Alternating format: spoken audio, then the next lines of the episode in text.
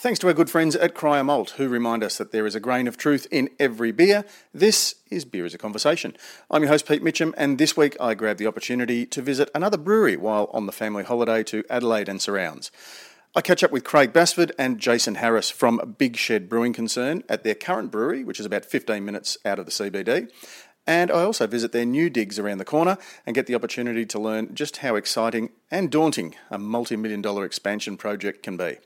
Uh, I also get to see just how genuinely down to earth and excitable both these lads are when the site manager, surprisingly, offers them a chance to drive the excavators around.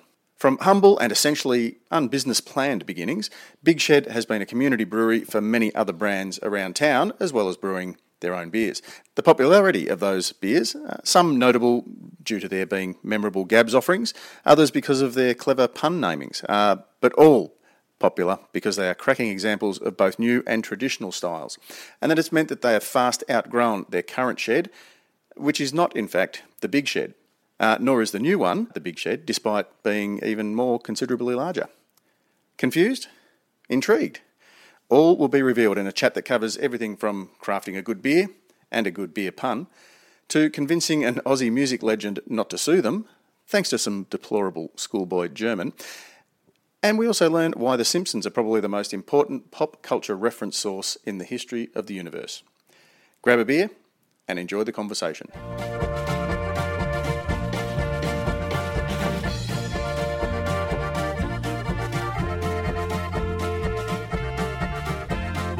Uh, now, Jason Harris and Craig Basford from uh, Big Shed Brewing Concern, thank you very much for joining us on Beer as a Conversation. Thank you. Good morning. Hello. Uh, talk us through, for those who don't know, tell us the, the Big Shed story first of all. Oh man, the Big Shed story is about five. Well, technically speaking, it's five years old, but goes beyond that. Jason and I uh, were brewing together. We met at Wolf Blass, um, working in IT, not the winemaker or anything like that. We uh, quickly learned that we both enjoy a good beer, so we started making beer. Um, got bored with Kit and Kilo pretty quick. Did the all grain thing. Love that. Um, and as you do, you get a few beers in, you get a bit brave, and think we should we should start a brewery. We should do that. Um, wake up the next day with a hangover and realise it was, was a silly idea. But regardless, the idea wouldn't go away. So we thinking about it, got a business name sorted out, um, started thinking about it, talking about it all the time, you know, whatever. But that was literally it. It was just all talk. Um, we got a renewal letter from the government saying your business name's expired. Like, would you like to renew? We're like, geez, we spent three years talking shit to each other without actually getting anything done. So let's we either do it, we understand why we do it, or we understand why we don't, or we never speak of it again because we don't want to be 70 and wondering what would have happened if we had a crack. So that's when we started looking at how we could do it.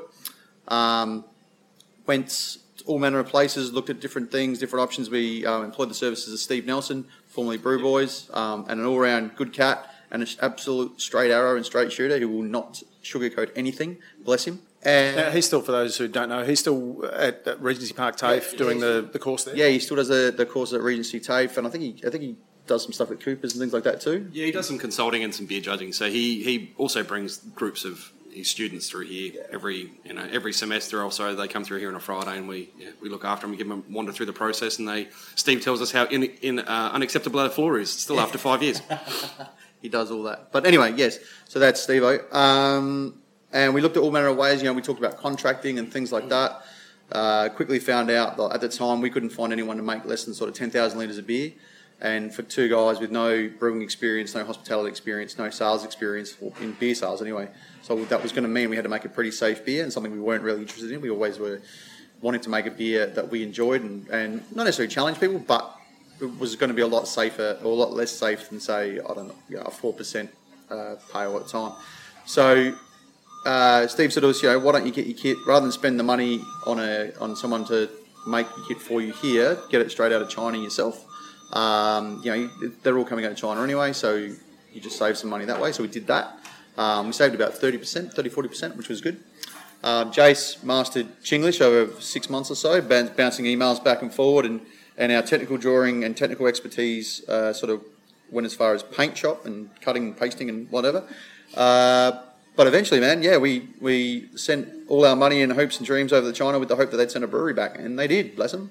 And you weren't, um, I guess, in that minority of, of brewers who, you know, got that pleasant surprise where they found out, like, you know, the sample tap for, was on the inside of the tank or anything like that, right? You know, bits are upside down. No, they, they pretty much turned up about 99.8% correct. There was only probably one area we weren't necessarily happy with, but it wasn't operationally a problem. So we just went, you know what, that's pretty bloody good for our first shot. Any issues were were uh, created by ourselves. Yeah, yeah, yeah.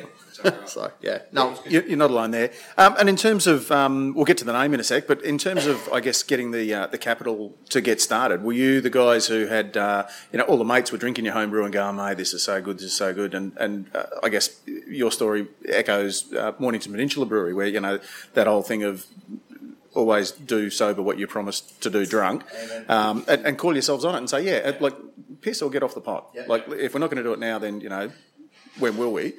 Did the mates all then sort of, you know, yeah, this is great, we'll we'll support you until it comes to the cash, or you know, did you have to go to the bank, or was it family, Well, or yeah, just was- put your balls on the line? yeah. Again, like as, as two guys with no sales experience, hospitality experience, or brewing experience, no one in their right That's a good start. No one in their right mind would give us any cash.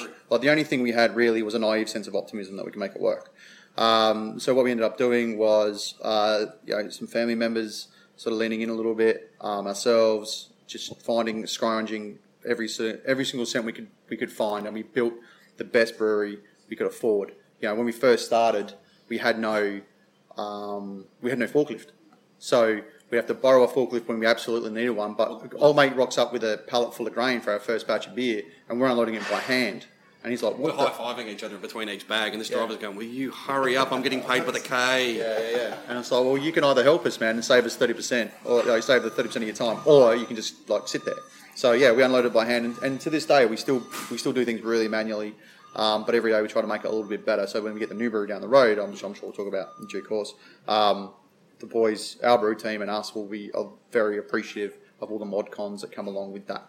But also understanding like where we have come from, and it builds it builds resilience and, and, and a can do attitude. I think, which is good. Now I know we do things a little bit differently here in South Australia than in some other parts of Australia, but this to me ain't a big shed. So where did, did, did, did the, Google review? We've got a Google review that says that. Not really a shed, more of a warehouse. Shut the fuck up, mate. so did the so did the name come before the uh, the concept? Yeah, the name of the, the big shed name actually comes from where we started brewing um, out at when we were doing homebrew in, in, in um, Jason's house at Lyndoch. He lived on a farm uh, property and had a massive ag shed. So that's where, this size. yeah, it was it was huge and it had Scalextric track, track, all the all the boys' toys type set up. But for us, in terms of our homebrewing, what it had, which was really good, was a mechanics pit. So it would, it would hold temperature. It would set 18, 20 degrees, and it was fairly consistent. Um, so we could brew more repeatable beers due to that. So that's where the big shed part comes from. And the concern is actually like it's a, essentially it's an old timey sort of business saying, like old time business sort of uh, word. However, we got it from The Simpsons, um, the Osaka fish concern. Yes.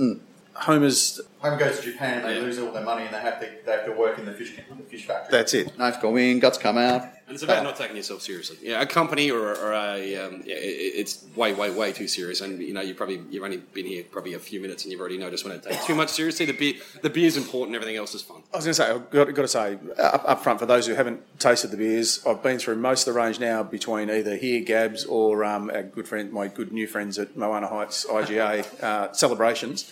Um, that yeah, the beer's absolutely on point, but it's fair to say that yeah, there's not a lot else. You take the beer seriously, but you don't take yourselves all that seriously. Absolutely. Look, I mean, I think it's important for us. We come again because we come from the wine industry originally. Like we went to a fair few wine shows, and man, like wine. Some not all winemakers. I'll, I won't tar them all, but a few of them. some are okay. Holy crap! They take themselves like it was. It was almost like I'm drinking this. You're this. I'm making this beverage for you. It's it's it's it's too good for you. But I'll tell you what you taste anyway because you know just to try and help you out. Ripe gooseberry and wet granite. Yeah, so Jason and I would like we'd nudge each other like if we ever say if we sound like those guys, just punch us in the face. You know, like to be- beer for us. You know, we, we know our station. We're not solving any world diplomatic issues here. We're not we're not curing any diseases. We're making beer for people to enjoy with their mates. That's what we do. Speaking of which, how are you going? Just again, having a look, and you know, I know sizes and everything, but how are you guys keeping up with demand? Uh, at the moment, so it's about for us. It's about managing uh, the relationships that we have with our customers. We don't we don't pursue new customers at the moment, like that, that vigorous. I mean, people come to us and, and we'll and we'll help them out where we can, but it's about making sure that those people who have been with us the whole time that we make sure they get supply and make sure they're um, looked after. For us, it's always been about key key uh, relationships. I mean, it's a relationship game, absolutely. So if we can, I'd rather look after those guys really well, and then as we have more capacity, talk to the new guys and go, look, now we can we can treat you the way we want to treat you and the way you deserve to be treated. So let's talk about it then. Does part of that philosophy, I guess, come from the wine background, where, like you say, you, you, you wine holds the moral high ground, but it also holds, I guess, that um, the heritage high ground in in Yep. terms of Australians' Yep. eyes. You know, beer, according to some anthropologists, probably out predates wine by anything up to five thousand years. But it's always been it's the working man's beverage. It's as Matt Kirkegaard likes to call it. You know, it's, it's weapons of mass consumption. It's just it's you know fit them in, fill them up. Being South Australian, I mean, we're I'll hang shit on winemakers all day, but I do appreciate where they've come from. Like you know, looking at even in the local wine industry, like there was a time when the wine, when a wine was the drink of the homeless guy. You know what I mean? Yep. Um, so they've they've ploughed a hard road to get to where they are, um, and I think beer is going down a similar path now. Well, like you say, it's the it's the product of mass mass consumption, but as people's ideas around that change, um, and I think that's in part due to the growth of the craft beer community, and, and the craft beer grows because of that sort of sort of a, uh symbiotic relationship. Um, yeah, I, I think I think that's sort of like the key. Like people want to know where their, their drinks are coming from. They're not just smashing them down to get loose um, in the last two hours before the um, before you know the six o'clock shuts. Yeah, yeah, yeah, yeah. But you look at you look at the way food's changed in the Yeah, last that's thirty the same years, and I think I think that's that's driven a lot of this. And like, we get really annoyed in South Australia that everybody oh food and wine, food and wine, food and wine. But really, there's more beers out there, and there's more styles that'll match more foods. So I think the changing of people's palates is, is certainly helping drive craft as well. We're, we're, people are more promiscuous as much as we love and hate beer geeks for being so promiscuous and just anything new's the coolest thing ever. Um, look, we've we've struck you know, um, gold a few times with a few of our beers we've made. Um, but it's not a prime focus of ours to constantly keep chasing the next trend. It's about making making the show a little bit better every time. So Just on that, talk us through, I guess, uh, your core range as it was when you started. Has it evolved now? Because I notice a lot of breweries have the, a similar kind of brand story, I guess, where, look, we wanted to be different. So we wanted to have that big hop forward uh, American style West Coast, you know, pale or IPA, whatever it might be, or a big Russian Imperial Stout, something a bit, a bit different. A lot of breweries now are coming back to that Australian style pale ale. Uh, they're coming back to a, a Kolsch or a, you know, It wasn't. It was never us about wanting to be different per se. We just wanted to bring stuff that we enjoyed. Um, so in terms of our core range, the first beer we ever released was Frankenbrown. Um, depths of summer. Depths of Summer. Yeah, it was. It was originally intended to be a a black IPA, but it didn't quite hit the numbers and stuff for us. So we. So in all good marketing courses, we changed the name of it and went with it anyway because it taste, didn't taste too bad. Tastes a that's, that's where we've got an advantage. If you grow Shiraz grapes and you throw it in and it turns out to be something different, you can't call it a, Chard, a red Chardonnay. But, you know, Something though. yeah, yeah, they put in Lambrusco and sell, sell it for two bucks a go. Uh, God, no excise on that. Bless them. Anyway, get off my high horse. Uh, um, so Frankenbrown was our first beer. Under again under Steve's advisement, um, he's like make a dark beer. Be it's, a bit it's a bit more forgiving. Yeah. So we did that, um, and then we made the beer we wanted to make first, which would have been a, a FEA American Pale. Californicator came next. Um, you know, again, like a, a homage to those beers, those Sierra Nevadas and things like that that we really enjoy.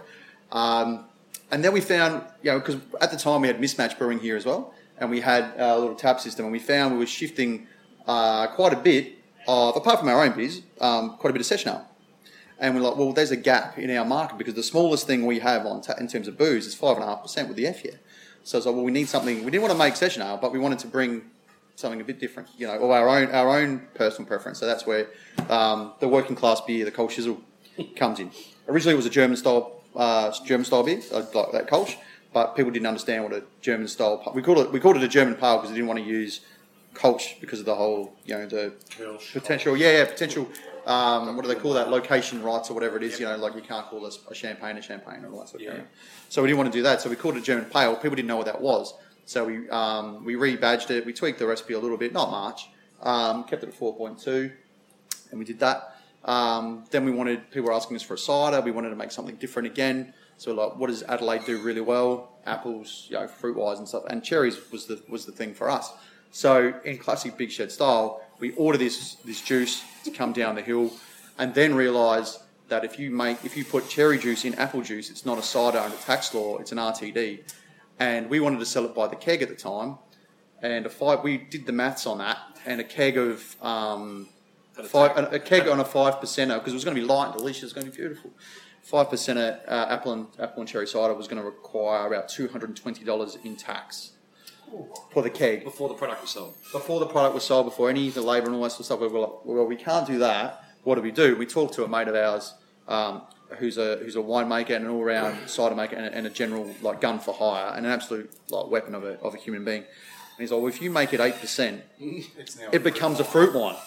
So, so we're like, all right. So the long and the short of it is, we don't want to do that. That defeats the purpose of an RTD, but let's make it over 8% so because the- it's yeah, I a was tax gonna say, problem. The tax, the tax law that prevents us making what they would consider cheap sweetened booze makes us make an eight and a half percent apple and cherry cider, which is insane. Um, so we did that, uh, and that was pretty much the core range for a little while, and then Golden Stout time GST. landed, and we made we made that, went to Gabs with that, and our pathetic little stand at Gabs, and and watch this watch this thing hit the ground, and people just go foam for it, which was uh, so humbling and so amazing to We watch. could, every time someone walked past, you could smell it. Like, you're like, okay, we're, we're, we're doing okay here. I can smell a lot of this stuff in the air. Like, yeah, yeah, yeah. Um, and then So talk us through the, the development of that because I mean you guys have become fairly well known, I guess, for again in that vein of not taking yourselves too seriously, but also you know like Kolsch Shizzle. I uh, first experienced that at. Um, it's a like a, an Argentinian churrasquera sort of restaurant in um, the back end of the city after the Indies were held here, and we, we'd just done three full days of, of stewarding. We'd finally locked it all off. It was late. It was the only place that was sort of still open. And I said, "Yeah, just give us one of those." But it, that looks, yeah, it looks good. And it honestly took me till halfway through the second one to realise what I was looking at, and the whole, uh, and the, the the headband and the microphone and the sneaky little, you know. German for the last plane out of Sydney, you know. So it's badly translated lyrics. So when we when we first did that label, we're like, "Ooh, we're, we're skirting around the edges here. And look, to be honest with you, we only we found out there was a there was a regular who drinks here who's actually from the band. And we're like, we're going to get in trouble here. So anyway, so we, we pushed ahead with it. Um, the lyrics are really badly translated down the bottom. So Mossy, being the more legally savvy of all of the uh, of the uh, band members, uh, we gave them a poster when they came to Adelaide and said, "Oh, here's some here's some beer, and you know, would you mind signing the poster?" And so Mossy sat back and googled it, and "That's really badly translated. Yeah, that's fine. Sign the poster, and off we went." So we were probably that's a contract. we were probably yeah, we were probably staring down the barrel. We were probably staring down the barrel of a cease and desist. But then when they worked out that that's really badly translated, and that looks nothing like Jimmy. So either way, we were we were, we were square. Day, man. It's a loving, hum- like all the things we do. like, like it's a tribute. Yeah, exactly. It's because we love whatever it is, whatever the muse is. It's because of that. You've, So- never, you've never seen a bear complain about California, Let's be honest. So talk us through then um, uh, the Golden Stout time. Oh, yeah. It was the one that I guess launched you outside yeah, of yeah, it, def- it definitely was. Yeah, your home absolutely. base. Yeah. Um, so this, the history of Golden Stout time is I was watching. What was I watching? MasterChef, and they had some some pompous top knot mofo made a deconstructed Golden Gaytime ice cream, and I looked at all those bits and pieces and I went, all of that could fit into a beer and would I reckon would work. So that's where it was, that's where it was that's the where the seed was sown. Like let's have a go. Um, Had you done a stout before at that point? no, No. No. Until the yeah, we've at, at that point that was the only stout we made. So you rang Steve and he just said, "Yeah, just big up the, um, the brown." Oh no, no! By then we had a, a by then we had a brewer here, and, and you know, we're a bit we're a bit smarter about it all. And Oh, so you've, had, you've you've employed a brewer by this That stage. was- That's, yeah, it yeah, yeah, yeah. The first thing we did when we started a brewery was give up brewing. It's just like this is this is bullshit. What are we doing this for? Oh, it wasn't so much that. It was just like it was. Yeah, it's funny. Like people go to you, why do you start a brewery? Because we love brewing beer. What's the first thing we gave up? Was brewing beer. We just don't. We just, you quickly learn you're either going to make beer and do production, or you're going to run a business. I don't know how the guys who do both, man, like hats off to you. But between two of us, we couldn't we couldn't swing it all. we did for Um, the first year, but it was you know let, let's be honest, Yeah. it was a shit show. Well, do you, you also did you find okay? Realistically, we don't have the skills, let alone the That was time. the other thing. Was like we can either you can teach this, you can either get the skills, like you can do the time and, and, and, and learn, or we can bring in ready made and then work on the business. So that's yeah, that's right, exactly right. And to be honest, man, like I, we still get involved in the into the in the brewing process and so much around designing ideas and things like that. But when it comes to the nuts nuts and bolts, we put this in, we put that in. We pretty much leave it to the boys. There's better there's better people than us to do Um, that. yeah, we leave it to the boys to do it, and they come out with a cracking job. You know, we we give them a remit, and they go, right, this is how we're going to do it. And go, cool. You know, um, so we still get involved in the creative process, but the, the nuts and bolts making it the same way every time and all that, these boys get up to, and they do it, and they do it really well. And for mine anyway, I'm only speaking for myself. What I quickly found is that while I enjoyed the brewing process when I was homebrewing with Jace, what I actually enjoyed was the sharing of the beer and talking about it and, and that side of it. So pulling beers over the bar and all that. That's the stuff that actually boils my potatoes. Um, so yeah, it's, it's, it's been a it's been a funny old journey in that sense. So is that a, a lot of brewers talk about? Yeah, that, it's kind of like a, a an instant hand delivered R and D department. Um, your punters, if you like, Yeah. they come here, and they're more likely to give you honest feedback when you're right there drinking it with you.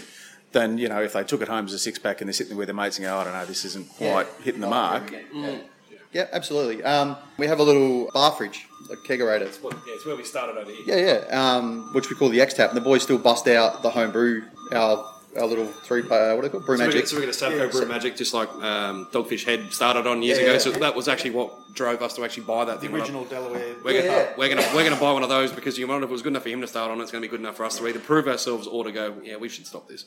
So we did that. Um, but yeah, the boys still get busted out, and we get to put little trial batches through and, and try some things. And it's good for them to be able to try new ideas and see what works and what doesn't. But also, we can put, like you say, we can take it over the bar and go, what do you reckon? And occasionally you'll hit, you'll hit some pay dirt, or you might hit something that's 80% right and you might change a little bit, you know. So you've always got ideas on the go. So it's, it's great in that sense, yeah. The front bar is, it's awesome fun. It's awesome fun. Now we made mention of the, the new brewery, which we're, so we're, we're broken ground at the moment. We're about to pour concrete, presumably, and six months or so. Yeah, six months or so. I mean, at the end of the day, we're actually building a big shed for the first time in our history. So, um, this is 4,000 square metres of land, 2,000 square metre building. Um, we're going to have our own cool room in house. We're going to have our own warehousing in house. Dual canning line, uh, brewery good for a million litres a year straight out of the blocks. I mean, it won't be turned on to that level straight away. Um, and the eventual capacity will be about 3.6 if we max the thing out. So this is down to the general public to support the brand, to drink the product, to demand it in places, and then yeah, we'll get to that volume. So if it doesn't get there, that's great. I mean, at the end of the day, it doesn't really bother me if we don't get to 3.6 million dollars, but we need to be damn sight more more efficient than we are now. So when we take you for a wander through the brewery in a minute, you'll un- you'll understand why we're um, why we're upgrading because yeah, it's it's like a game of Tetris to get started every day here. We're going to move stuff. Yep. And to put the, the listeners in the picture, we're about 10 minutes, 15 minutes 15 from... minutes out of the city. out of the city. We're always 15 minutes out of the city. Um, but it's it's a reasonably industrial sort of area here. Where do where where do your um, I guess your loyal drinkers come from? Okay, well, you're right. We are an industrial sort of space, but either side of us, there's a lot of houses. Um, and you've got the port, like sort of five minutes down the road. You've got West Lakes, another couple of minutes down the road. And there's new development there where they're knocking over AAMI Stadium and things like that. So um, our clientele, our, our, our regulars mostly come from the local area. And that's why it was important to us when we built the new space to be close by. You know, we didn't want to be the guys. And like, I got mates who are who are financial planners and stuff like that. They're like, no, no, no, no, no, you don't do that. You move close to the city. I'm like, I don't want to be the guys who got big, you know, got cool and got out. Like I want to. We owe it to them. We have our birthday party once a year. We'll have 500 people here, like out in the car park and things like that. And it doesn't feel like an event. It feels like I'm with 500 mates. I know most of them um, in part, at least to look at them, or if not names and their kids and their families and all that sort of stuff, because they do come in regularly. So it was important for us to be able to supply a space for them, um, because they, in, in like in no uncertain terms, built what Big Shed is. You know, they they help us. Um, on a purely financial level because they come in every week and they spend a few dollars over a beer. Uh, you know, there's no 30 day terms on my on my pint. God bless it. Um, but also, that, by the way. no, that's all right. This is cash for I comment. I left my card at the bar. It's cash for comments. I'm tab. cash for comments. It's at nine o'clock in the morning. So yeah, he's going to Exactly. But I'm on holidays. But you know, other than the, the pure financial sense, they, they, they help us on a on a without sounding too wanky about it on an emotional level. They come in Absolutely. and it's it, it reminds, especially myself and Jace, like it reminds us why we do what we do. Because without like we can make the best beer in the world, but if no one sits here and enjoys it, there's no use to it. So to be able to serve a beer and they go, they drink it and they put it, it puts a smile on their face, going, "Oh, that's like I've had a great day." But it's just a little bit better now, or I've had a shit day. Thank God it's over, and now I'm ha- here in my happy place. And they'll meet people and they'll meet friends, and that's so that's super important to us. So we want, we didn't want to move away from those people and have to start it again. The, pu- the, the pub used to be the best and the worst of your day. So if you had a shit day, you went to the pub. You had a good day, you went to the pub, and it's a central pillar of that. Like when we went to the UK, you know, it's it's like a meeting, it's a community meeting place. Yeah, Yeah, exactly yeah, right. yeah. Um, um, you know, when you said about punters and where do people come from, like we had a guy who came down from the UK and brought the pamphlet from the beer we made for JD Wetherspoons Oh, no. five, six, we- uh, nine weeks ago. I came here because of this. I'm like, are you serious? And he goes, no, no, I was coming to I was coming to Australia anyway, but I've come here to see to see where you guys came from because that was a nice beer. I'm like, that's pretty cool. You've travelled, you know, twenty odd thousand k's to come and come and see where we came from. So, yeah, In terms of, uh, I guess the um, that emotional, that community hub kind of feel, is that going to translate into the the new place in terms of because, to be honest, what we've got here is clearly, and as you were saying to me before.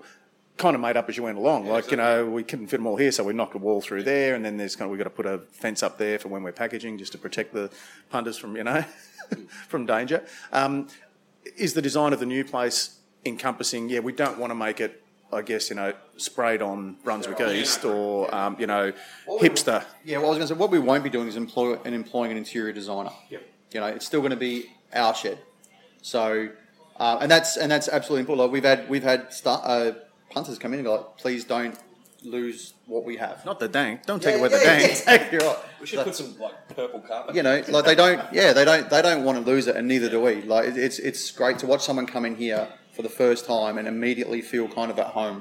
We've had um, a lot of people come through and say this looks reminds them of a San Francisco craft beer bar. And we're like, well, we've never been to San Francisco, so we've must have we've done nailed that. We've done that without even trying. So, well, I think I think I think when you've got an old Malvern Star dragster being ridden by a skeleton, you kind of go, you know what, that's San Francisco. What we've done is we've allowed our staff to actually have a say in how this place looks and feels. Like at the end of the day, if it was just down to Craig and I to be tables and chairs and we'd be sitting around having a beer, like we wouldn't we wouldn't have gone to this level of They've nested. Yeah, exactly right. yeah. Well, we, we do call our venue manager the Nester. He's like a frigging bowerbird.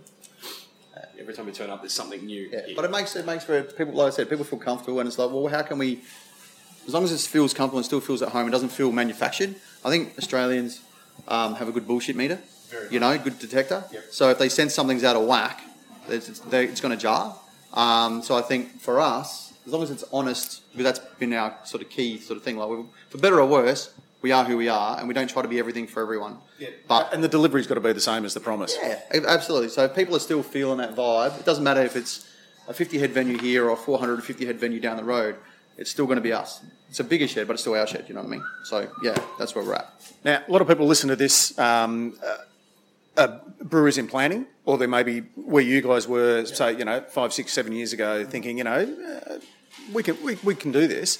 You guys went into this knowing what your limitations were, and as the great philosopher of the 1970s and 80s, um, Harry Call- Callahan, said, you know, a man's got to know his limitations. Um, so you guys came into this knowing, okay, we, we're going to get people to do the things that we can't do, and so we can then learn the things that, that we need to do. Was part of your business plan um, incorporating an exit strategy? No, we still talk about it now. Like we look at it now and go, what, what, what are we? What, where are we going? What are happens we- in 10 yeah, years, what are- 15, 20 years? we basically just wanted to build a brewery that was that was ex- that was exci- like, exciting um, and sustainable and profitable and all those things. And we have no intention, like we like for all the all the trials and tribulations, we still love what we do. So while we love what we do, there's no need to. Um, we never even think about it. And, and again, our accountants and stuff, you go, you got to sort this out. You got to think about where you're going. And what happens if such and such like gets hit by an ice cream truck and da da da da? Well, well, like we're mates, um, and our families are tight. You know, we can we can. There's nothing we can't sort out. We've always for all our we have Barneys on occasion, but we all want to get to the same spot. We've never let the sun set on a problem, Like, and that's probably but it's, at- in five years, or probably more than that. It's this. Is, we've been doing home brewing since 2006.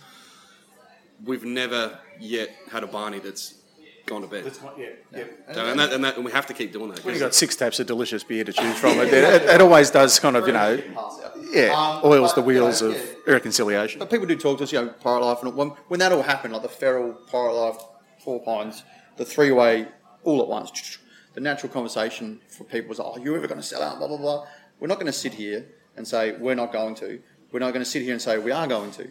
Because at the end of the day, we don't, it's not in our business plan, I can tell you that now. Um, but if Lion Nathan come up with a big fucking truckload of cash out the back and start backing it up, we're going to have a chat. Well, if somebody offers you three hundred thousand dollars more for your house, and it's probably worth you as a, as a as a normal human in today's society you're going to go, yeah, I'll look at that, but it's not something we not we're plan. Put it this way, We're not if- aiming to do it. Not by No, any exactly stretch. right. Yeah. No. But, but you have no interest in, I guess, saying, okay, we've done what- we've, we've done as much as we can do. Where if, if I could I could die happy Because- tomorrow. because- I say that because we don't we don't we don't know where the bottom of that is. You know, we don't. If you ask someone, if you asked us five years ago, would we be having this conversation now with a bigger brewery down the road? I would have said you're mad. So, but here we are. Um, so who's to say in ten years? We, we might think like ten years from now we'll be spent and we can't go any further. But you never know. I think we'll mentally run out before we run out of anything else. Well, like, Well, and leading on from that, and I guess where I was getting at, uh, a brewery is now more um, the kind of thing that you could leave to your kids, that your kids could, could take over as, you know, sort of, you know, Harris and Sons or Basford and Sons sort of thing. But, but just in terms of, because what you've got here isn't, you don't necessarily need to know how to make beer. You need to know how to look after people who can do that, but you then become a business manager in the same way as a, a cobbler or a restaurateur or. Absolutely. I still think you need to have a passion for the industry. Um, you know, a lot of the new beers that we, we create are come out of Jason I's head.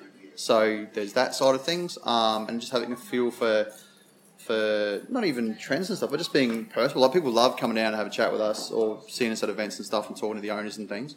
Um, so you got to, yeah. If the passion's not there, you're not you're not gonna want to do it for very long. I've, so told my, I've told my kids if they want to work here, not, my kids are crazy, too young to even think about it. But I've said if you want to work here, that's cool. Go work somewhere else. Appreciate what we what we what there is here, and then you'll come back with some passion and understanding. If you've worked for somebody else, I think you get a grounding, you get you'll get leveled, you get you know you, you understand your place, and then you then you might want to come back and work here. But you know we're a long way from that. Yeah. Based on that too, I mean, uh, there's a fair bit of uh, Facebook envy um, on my behalf, seeing you guys. Uh, was it five, six weeks ago now, or four weeks ago, um, over in Belgium and the UK? Talk us through how did that the, the JD Wetherspoons? How did that come That about? was, that was crazy. So basically, um, Richard Adamson from Young Henry's gave me a call and said, "Look, I do this thing with uh, JD Wetherspoons. I've done it a few times now. They're, they're looking for recommendations. Would you guys be at all interested in going over to the UK and making a beer?" I'm like, "Nah, I'd rather I'd rather not. No, of course I'm interested." So then they ring us and said, "Would, I, would you like to come?" Yeah, we would. Um, so we do that. Uh, yeah, we send them a bunch of beers. Well, they, they remember they only had the budget for one person. We went, you Yeah, know what? yeah, yeah. This the, here's the thing. we don't do anything separately.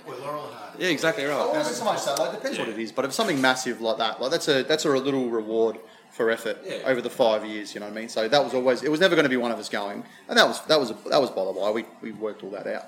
Um, but they wanted they wanted a group of beers. They wanted the recipes, and well, no, they wanted beers, styles, ABV, all that sort of gear. And I knew already what beer they were going to choose because I know, you know, I'm looking at our beers going, what sort suits a real ale kind of setup, and it's not going to be Californicator at seven point Yeah, five. why can't we make a brewery that was built in the 1700s? Let's put a lot of hops in this. Yeah, yeah, yeah, yeah. So anyway, so we send them that. We do that, um, and they basically want us there for the week. And I'm like, oh, well, I'm not flying 23 hours on a plane to go to, to the UK for a week. I'm going to go and see some stuff. So um, Jace was mad keen on going to Belgium um, because that's where his love of all things crafty sort of started, and me too. Like to a, to a lesser extent, me as well. So it was always good. It was always going to be good fun. We did that.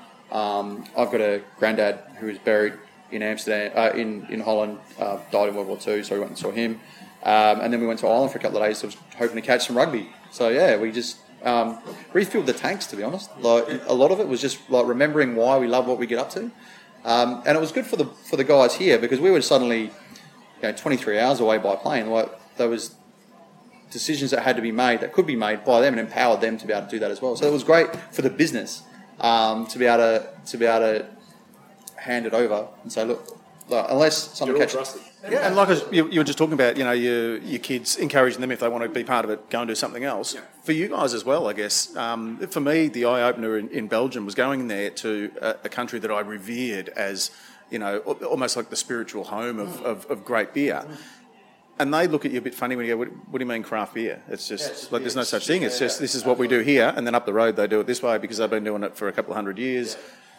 Did you find it was eye opening in terms of, yeah, you, you, sometimes we do take things a, a bit too seriously, Yeah, I- I- even when we're trying not I to. think people are keen to segment and pigeonhole, and, and it goes for everything. Like so, to see a bloke, I, just, I remember walking down the down the road and a bloke had a Chimay Blue and he's just necking it out of a bottle. Like it ain't no thing. I'm like, man, I'm in a very different place, man. How good is this? Never mind the fact we're riding lime scooters, no helmets, probably a little bit pissy through the cobblestone streets of Belgium and doing burnouts. Yeah. But Yeah, no. um, yeah, look, absolutely. I think if it's just there, there, there has there will reach a point when it stops becoming craft beer or indie beer, it just becomes beer. Uh, you, you compare it to. Do we do we say craft bakeries or we just say ba- you get a pie from a bakery? Like it, it's, bakeries yeah, I know, but it, it, it's well, why, we don't need to label everything. And I I think that's to, but I think people like it's a part of it is, is marketing and sales. Like people want to belong to a tribe, don't they? They don't want to be a beer drinker; they want to be a craft beer drinker. um, and they go and they want to support local and stuff, and I, and I love them for it. So, uh, you know, I think it's coming along. Like the more, as I, I can't remember, it was something I quoted, and I just would like if I could have a pub which had Keno, the V8, a pool table, a dozen craft beers, and six macro beers, and it's just because that's what we serve. It's just beer now. That would be a magic place to be, you know. So, mm, I think. What's the deal with Keno? You, over, that's huge over here. Oh yeah. We, could, we couldn't go into a pub. We, we went out. We, we didn't have the ability to play poker machines or things like that for, for a long while, and now, now it's here, and now everybody wants it I gone don't, again. I don't so- know. I don't know. I don't play it personally, but I like the fact that it. Like, if you can put it, if you can put craft beer in that pub, you know, you know, you know, you're doing it right because that means enough publicans are listening to enough punters, and the punters are asking for it. That's a win-win for everyone. And on a serious note, I guess too, uh, pokies. I've seen. You know, I don't go to pokey venues in, in Melbourne because to me they're uh, literally soulless. Yes. And the whole purpose of them is to have somebody to just you know isolate themselves from from society and from reality. I call them the hyenas of the hospitality trade. They prey on the sick and the old and the infirmed and the weak. They're a disgrace. Yeah. Hate them. But Keno's that little bit different because I guess it's a, you know at, at least you know we sat down. We were at the Naracoorte Hotel Yep. uh, on the way in, Yep. and parma you couldn't jump over. Um, great value, a, a really great vibe. You've got you know uh, old mate the local who say, oh you should try the Barra on the on the specials menu. You know, so it's just that that kind of place. And it was a bit disappointing. We sort of sat down, and you know, here's our table number there, and then around it is you know the, the, the Keno cards. And we look up, and there's the screen. I'm thinking, oh, that's. But then you look around, and you see people going, oh, should we have a bit of a flat? And it's all like at least people are It's conversing. Yeah, it's a little bit more social. Yeah, and it stops there. I mean, not that we're, we're on a pro gambling vibe or anything, but it is. It's a bit more social. Um, you know, you sit and have a chat. The game stops, so it gives you that people that break as well. It's not. Oh, look, there's, there's, time, there's times that we've been we've been places like you know what we should each put five bucks into the poker machine, but it's it's over in six shots. Because we, we play a dollar machine and it's all about Yeah, that's right. hey that's Hey, it double right, up, let's go have a beer. exactly right and we just it, it's just like you know what that's a bit that's a bit of fun to do and then just, just let's just walk away from that so yeah No, don't. Because the reality is, and look, uh, in all seriousness, when you're running a venue and you're, you're running a business that happens to make beer, but you've also got that hospitality side of things, anything you can do, I guess, uh, the good beer will bring them in, but you've got to say, but what keeps them here? And in some cases, that's the vibe. In some cases, that's just the, you know, the, the patter, the banter from old mate behind the bar. it's a bar. combination of all that And um, the food, like, Yeah. I mean, one of the first things we did once we got the bar running properly was putting in our own kitchen because we wanted to control the experience as best we could, and that meant, you know, we, we, we controlled the glass that the beer goes in, we control the person who serves it, we control the music. The next thing was to bring the food that matched it all up together. You know, we didn't want to, there's no point having a warehouse uh, bar and then serving high end cuisine. That doesn't work. So let's do simple stuff that we do well. You know, the kitchen's the size of a toilet, but they knock out 600 meals a day out of there. Oh, a week, sorry. Um, so yeah, that, that's that's all part of it. The whole thing. You know, we we quickly learned, I think, that we don't we don't make beer. We make experiences. That's what we do, either here or at a venue or at the bottle shop. You know, you don't you don't drink beer in a white box in silence unless you're doing beer judging. You you drink it with mates. Even, even then, we chatter a Yeah, fair that's bit. right. No, bloody oath. But you commiserate, you know, you celebrate, you you you say good riddance to a bad day, you say like exclamation point on a great day. That's the th- that's actually what we sell. So it's about understanding that, and that's why the beer is important, but it's why it's not super important. So, based on that, talk us through growth. Like, it, it sounds like you've got a, a plan for, for fairly organic growth. Like you say, if somebody wants our beer and they happen to be in Sydney or they happen to be in Perth, you'd, you'd obviously look at you know having a discussion with them, but you're not. You haven't got people out, or a plan to have people out on the ground in those areas to try to sort of you know conquer the nation. No, we don't sell. We do, so we do sell beer into New South Wales, Victoria, and WA um, through various models like commissioned agents or, or Victoria. We sort of handle ourselves a little bit now, um, and WA we have a distributor. Um, and so we definitely do that as it stands. In terms of growth with the new brewery in particular, switching to can, we expect will will have a big uplift. There's the amount of people, the amount of people, you know, just just word of mouth, or not word of mouth, anecdotally, who tell us the minute you get your beer in can, come talk to me. You know, New, Queensland is a classic for that. Like, we we're talking to a distributor up there. He's like, look, I like your beer. It's, it's nice. We'll sell it, but not in a bottle. I can't shift it. I can't shift anything in a bottle at the moment. Conversely, we just put our we just put our pricing up, which you know is a, is an evil an evil thing because obviously excise goes up twice a year. So we sent out, we, we're a little bit late to that because we're in Europe. So you know, boo for us. Um, so we sent out the email saying um, we're going to put the prices up. And we had someone respond saying, "Oh, you guys are on the envelope of being too expensive," and then another guy going, "You're the only fucking bottle I can still sell." So well done. We're like, cool, you know. So we've, you, you, you, you get that feedback about what people want. Now, don't get me wrong, we're never aimed to be the cheapest brewery. We're never aiming to sell fifty dollar retail cartons, um, but we know we're behind. We're behind where we should be in terms of going to different packaging configuration, and that's we've just it's just been held up on the new brewery. So we probably got our bottling line eight months after the canning boom sort of started to become like okay, we probably should have went to cans, but we couldn't we couldn't have afforded it. So, um, but Pirate Life sort of And charged off the hindsight's distance on that one. Yeah, Yeah. absolutely. Yeah, absolutely. Yeah, Oh, hot- mate, when we first started, we were doing beer in 640 ml bottles because it's how we like to drink. beer. And this is this is the thing. We used, that's how we me and Jace drink them. You know, you buy the 640 or a, like a, a big one, and you share it with a mate. You know, a few two or three mates. You have a drink. That's how good's that? And you, or it's shit house, and you move on. Um, so we were doing that, and because we were bottling by hand, there was less bottles to do, so that was good. Um, but again, we had a bloke come up, love your beer, can't fit in my fridge. It goes over there with the wine, and we never sell it, so I'm not interested. Oh shit, all right, yeah. So that's why we went. We went. Oh, we'll just get the 330 ml bottles, and then yeah, as Jay said, eight months later, cans happened. Um, but for the new brewery, we have so we have the canning line. We're employing. We actually had a discussion yesterday with uh, a marketing crew around increasing our nationwide awareness and things like that, and actually starting is actually starting some proper marketing strategy because at the moment it is all organic. It's all us. A lot of it, most of it, is through social media. It's myself or Jace um, posts, and we just have some fun with it and just let people know what's going on. Um, so have a proper plan in place, act like a real business. It'd be nice for a change. I've got I've got a card, a business card here somewhere from I don't know if you've heard of them, Totem Marketing. The- yeah, Zoe Ottaway, who's uh, you know a regular on uh, on Radio Brews News. Oh, Yeah, yeah. Well, I get a, I get a, I get a. I'm, I'm just after a spotter's fee, to be honest. no, but now on that, cans, bottles. Would you would you keep the bottles then? Because, uh, and I've had this ex- discussion with, with plenty of brewers, um, and different markets demand, you know, have different market forces. So, so some who are selling into restaurants, there are there's resistance from restaurants to, to plonk a can on the table. Whereas even a you know a stubby or a bottle, it, yeah, we, we can get away with that. We'll wait. We'll, we'll determine what market forces. We don't. I would expect we'll go mostly to can, but if, if there's enough pushback from enough people to say no, we still want bottle. I mean, we'll have the bottling line. We can still do it. Um, it's a bit like the you know the discussion at the moment around 30 mil, uh, 30 mil, 30 litre kegs, um, or 20 litre kegs and all that with the excise changes that are, that are proposed to be put in as the start of, uh, the start of financial. You know, we're talking to the sales guys like, what are people talking about? Well, there's not much either way. I'm like, okay, well, we'll play it by ear. People want 30s, we'll give them 30s, and it might well be you go, you do a mix. You know, like you might have 30 mils for the, uh, 30 litres rather for the um, for the new pub on the block. Yeah, or your bigger. I'm sure they want to do crafties, and we can match, you know, versus the, the guy who knows he's pumping out. Yeah, I know 50s. Yeah.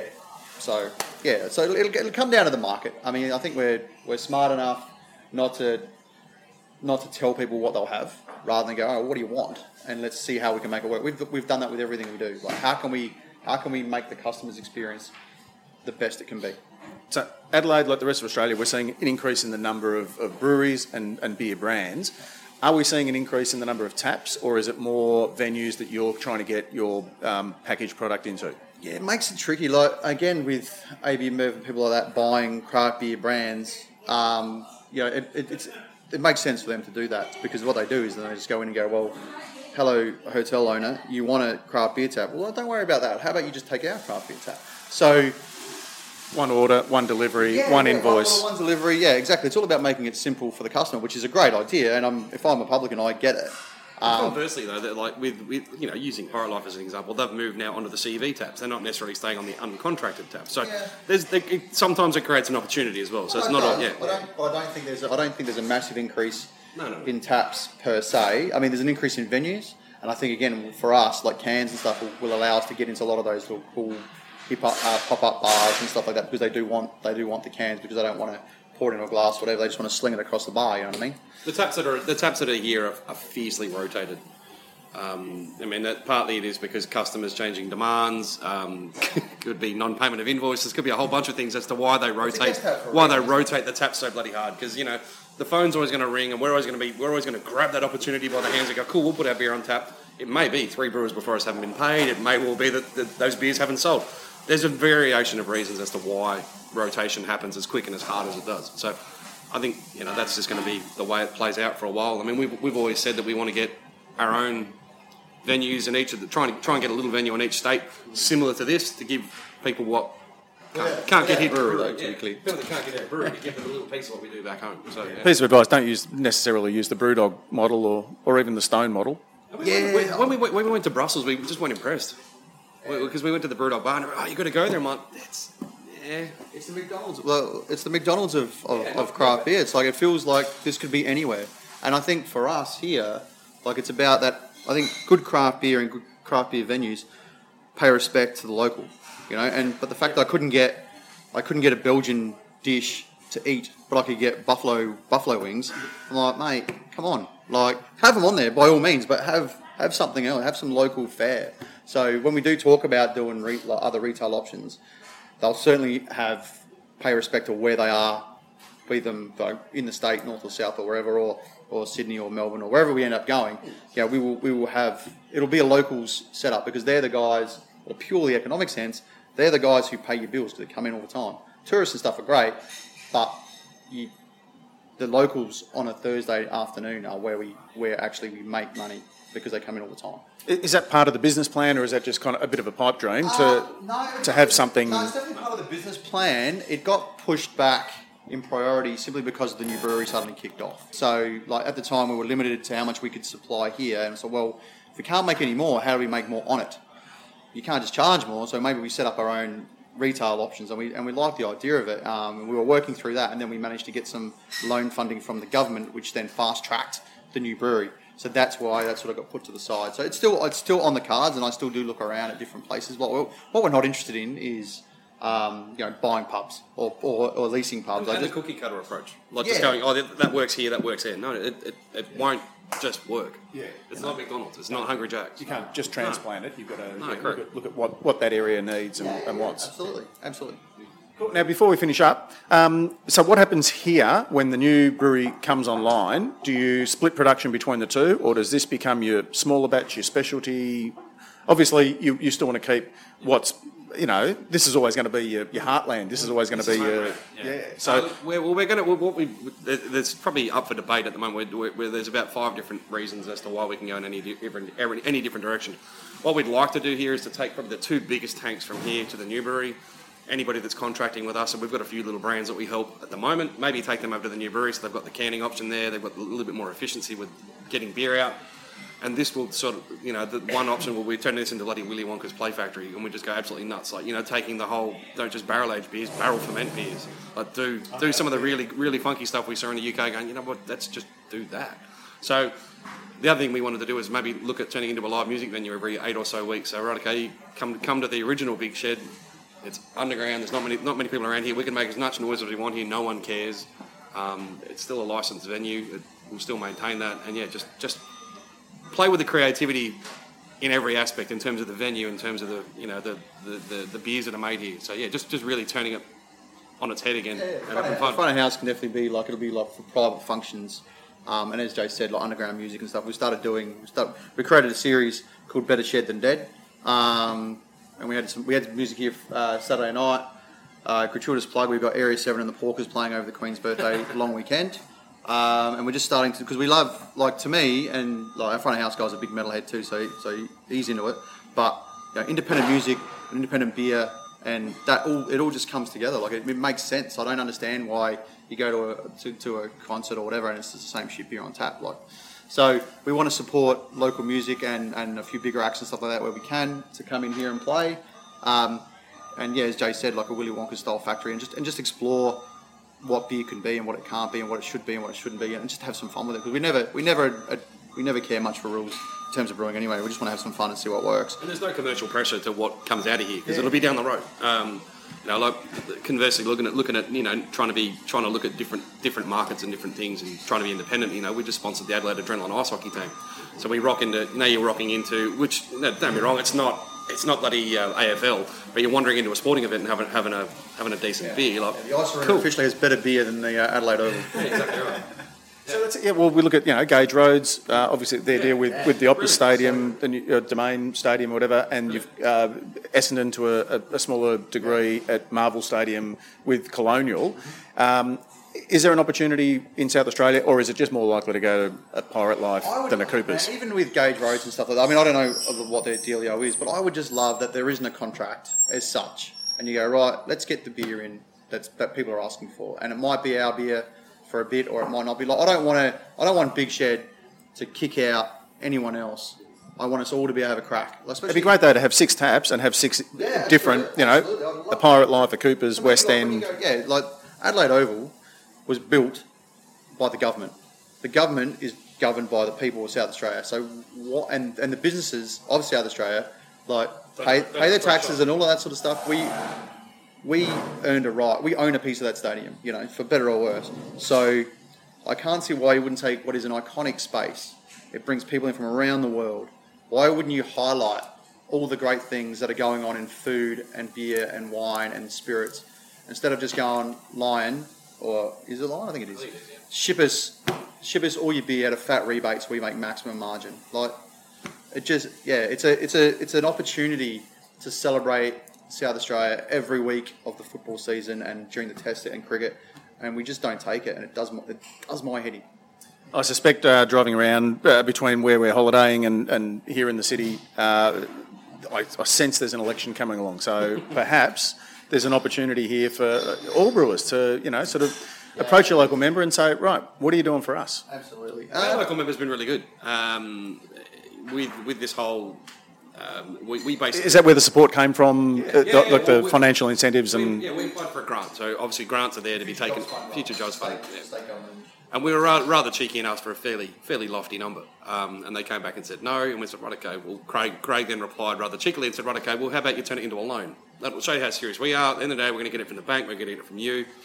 The bank's not going to get a good feel good story out of it. You are.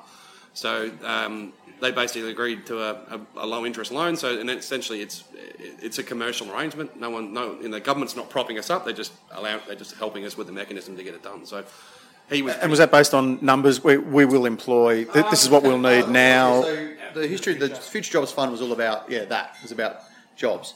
So we applied for a two million dollar loan, a two million dollar grant, based to say I want to employ this many people over this many this long. And they said no to that, and I said, well, all right. So we rejigged it. And I mean, well, how about a million bucks for this many people? And they said, well, would you be interested in a loan? And I'm yeah, well, we need the money anyway. So how about you give it to us?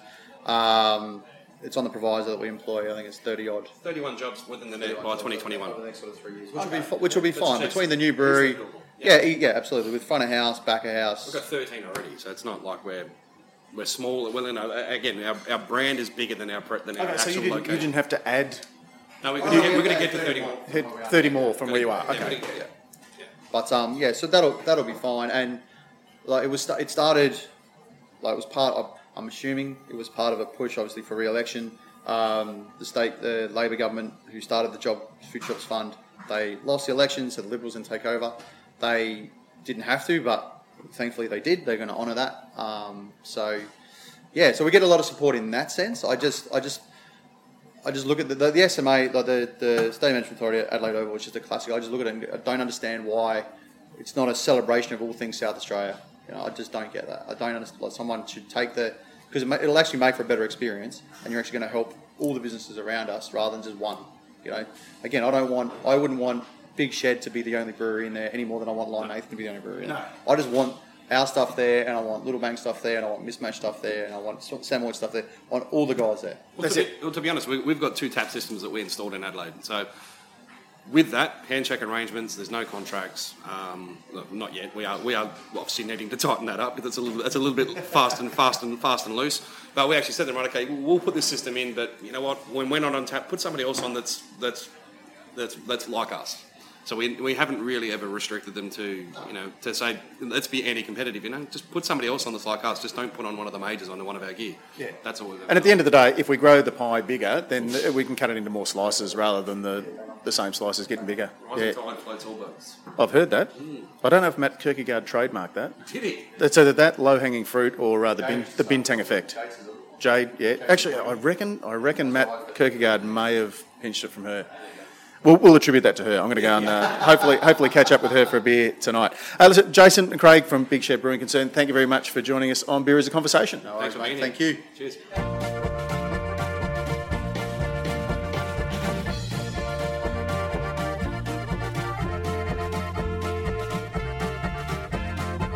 Don't forget, if you like what we do here at Radio Brews News, you can help us out in a number of ways. You can sponsor the show either by a small monthly contribution or through a one off donation. You'll find details in the show notes. You can also review us on iTunes or whatever your favourite podcasting service happens to be. Let us know what you think and help others find and discover our shows. Finally, you can tell us what you think about what's going on in the beer industry by emailing us at producer at brewsnews.com.au. All letters received will receive in return, as by, by way of thanks, a Brews News bottle opener. And thanks to our very good friends at Beer Cartel, the letter of the week will receive a mixed six pack of great Australian beer. We love hearing your thoughts on the stories we cover because, as you may have heard, beer is a conversation.